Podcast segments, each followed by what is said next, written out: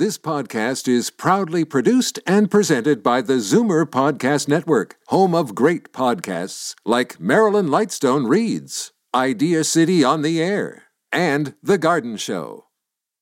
You're listening to an exclusive podcast of Fight Back on Zoomer Radio, heard weekdays from noon to one. You're listening to an exclusive podcast of Fight Back on Zoomer Radio, heard weekdays from noon to one. Fight Back with Libby Znaimer on Zoomer Radio. Welcome back. Well, we have all become accustomed to the system of Amber Alerts, which is used to alert the public to help find children who are missing, often after being taken from their families. But some in the Zoomer community are advocating for a silver alert, an avenue to let the public know when a senior has gone missing. It's a si- situation that often happens to people suffering from dementia. Wandering is a well known, well documented problem, and it's a particular problem that can have really tragic consequences, especially in the winter when there's weather like we have today and there's a very high risk of exposure. So, do you think this is a good idea? We want to hear from you. Let us know. 416 360 0740, toll free 1 866 740 4740. The professionals involved with this actually have a split opinion. Wanda Morris, VP of Advocacy for CARP, is here. She certainly thinks it's a good idea. Welcome, Wanda. Thank you for joining us. Uh, Libby, thanks so much for having me. So, uh, what are the pros and cons of doing this? So, we started to put together a package to promote the idea of a silver alert um, as a CARP initiative. And as we reached out to others, we were really interested to hear so much pushback. So, uh, some of the police forces, some of the social workers, and indeed uh, the Alzheimer's Society all kind of said, you know, we don't think this is the way to go. And their rationale, they said that uh, alerts tend to work very well for children because they uh, are often easily identifiable. There's often a particular uh, bright piece of clothing that's easy to describe, often a recent picture, and, and many times even a vehicle and a license plate. Uh, they also said when you talk about Amber Alerts for children, generally there's a fairly um, significant geographic area, so it really makes sense to utilize the capacity of an Amber Alert. They said, you know, in contrast, when we're talking about seniors, uh, they tend to wander usually within just a kilometer or two of, uh, of their residence, and also it can be a lot harder to describe them, to identify them, and the kind of benefit of a wide broadcast uh, isn't uh, necessarily there. Uh, so interesting pushback, but Libby, I'd really be curious to what uh, your listeners say, whether they think there's some value here. Uh huh. There are other jurisdictions that have amber alerts, uh, silver alerts, excuse me. Yeah, yeah, there are. In fact, it's uh, they're uh, mandated in 40 states in the U.S.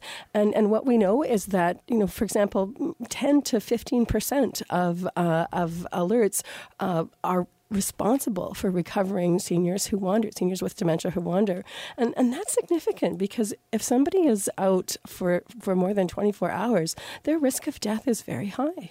Well, you know, 10 to 15%, you know, we're talking about people's lives here. So, you know, even if you save one, is this uh, something that's very expensive to implement? Well, there certainly is a cost on broadcasters to do it. You know, if, if you get uh, government backing for an alert, uh, broadcasters need to break into programming, and of course that means they aren't selling that time, uh, and they have to prepare the information for the alert. So that's you know uh, something to consider. Um, certainly, the dementia uh, society, the Alzheimer's Society, they say we'd be much better off to take those resources and instead educate people.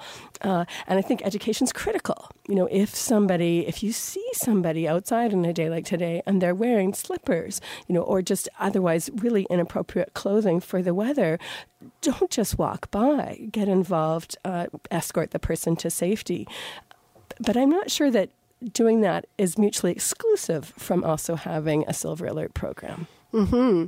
So uh, it, it's just uh, interesting to me because I've I've also seen sometimes these are advertised in a one-off way. I mean, you can turn on the TV and, and see and notice it's like a about a missing person, and it, it's clearly uh, an older person who has dementia, and uh, I believe those work pretty well you know, they can be very effective, as we see in the U.S. 10 to 15 percent uh, of alerts result in somebody being found. Uh, and when you think of the prevalence of wandering, I mean, uh, up to half of people with dementia will wander at some point during the course of their disease. So there's a, you know, a growing number of individuals that will be impacted. Mm-hmm. Wanda wants to hear from you about what you think about this idea. The numbers to call 416 360 0740 toll free 1 866 740 4740. We're talking about silver alerts, and that would be similar to an amber alert for a missing child, but it would be for seniors who have dementia and who have wandered off. Wanda, you mentioned one objection by authorities, and that is that uh, people who wander usually do so in a very small area. So, would it make sense, or is it practical to try and do this kind of with with the more localized media only, or is is that too complicated? You know, Olivia, you raise a really good point, and I've actually been wondering if there's a way we could do that at CARP, for example. You know, we have such a broad membership list, and perhaps if we targeted uh, emails and social media to people in those particular areas, perhaps we could uh, do it that way. And certainly, even in the absence of government mandating a Silver Alert program, we could use our resources to help. Uh, ensure that anybody who is wandering gets uh, safe safely recovered as soon as possible. Mm-hmm. Uh, I know that there are strategies uh, to prevent wandering, but but it's difficult if you don't see the person trying to leave, and you know there's a question. You know, you know locking them up. I mean, basically, it's a uh, none of the options seem to be very good you know, really heartbreaking. And of course, here we get into to some of the, the issues around dementia and, and what happens when somebody uh, is severely afflicted with a disease.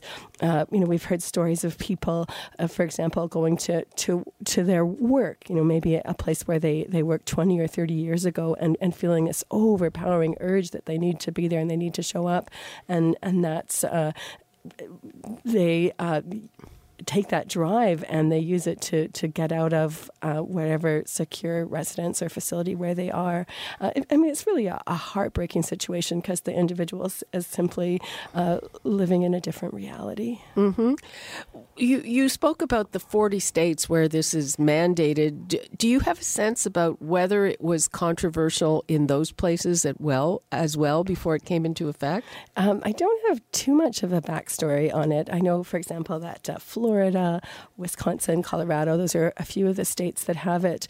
Uh, I, I, think there necessarily is a bit of a pushback from from broadcasters who are concerned about uh, about those resources. But you know, um, you know, here at Zoomer, is this something, Libby, for example, that we would would welcome with our resources?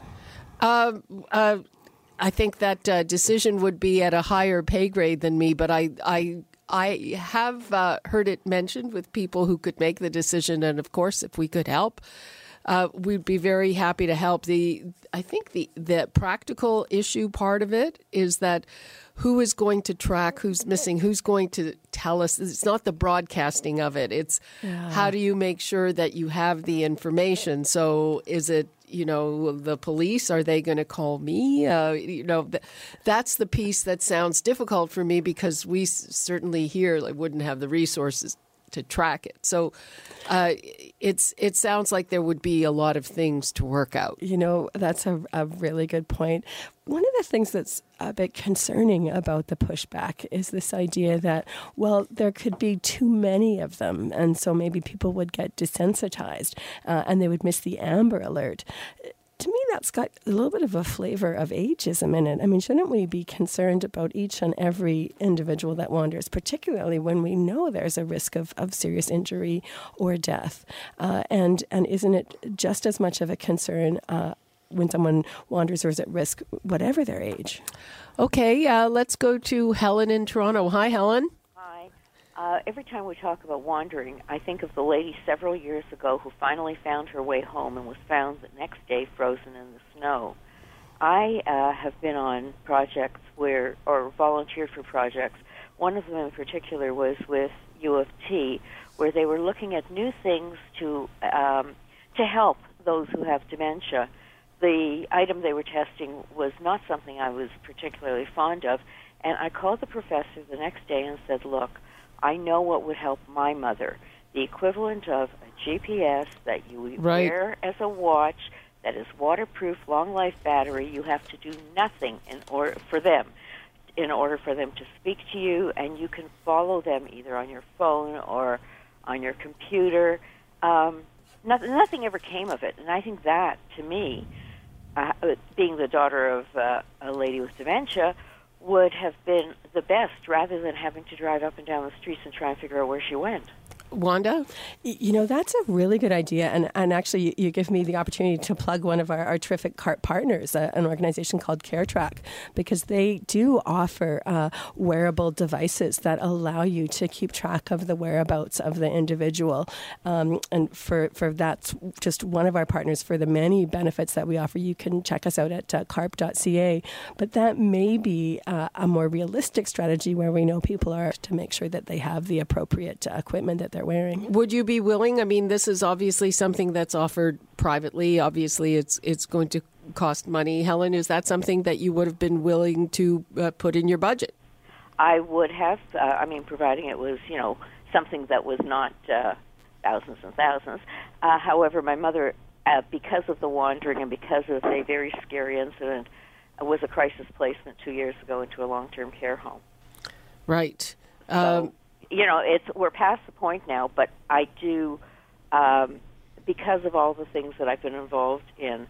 Often, when somebody is new with the dementia, uh, the, caregiver too, or whatever, uh, I often volunteer to say, "Okay, call me, and you know, let's talk about what you need, and I'll tell you where to go." Well, it's it's also it's a it's a progressive disease. So you know, people at the beginning of their diagnosis are different and have different abilities than uh, they do when it progresses, and it's also you know you don't you're not necessarily aware right you don't away. know what's happening the first. Right. Uh, sometimes it's up to the first year, and if I've got my closest friend has dementia now, and she was uh, Sorry to hear that. she was uh, kind of the brick of the family, um, and she was so brilliant. She was able to cover it for years, and then until she said something to two different people, and they came together and put it together, and they said, "Oh no, this is not an accident."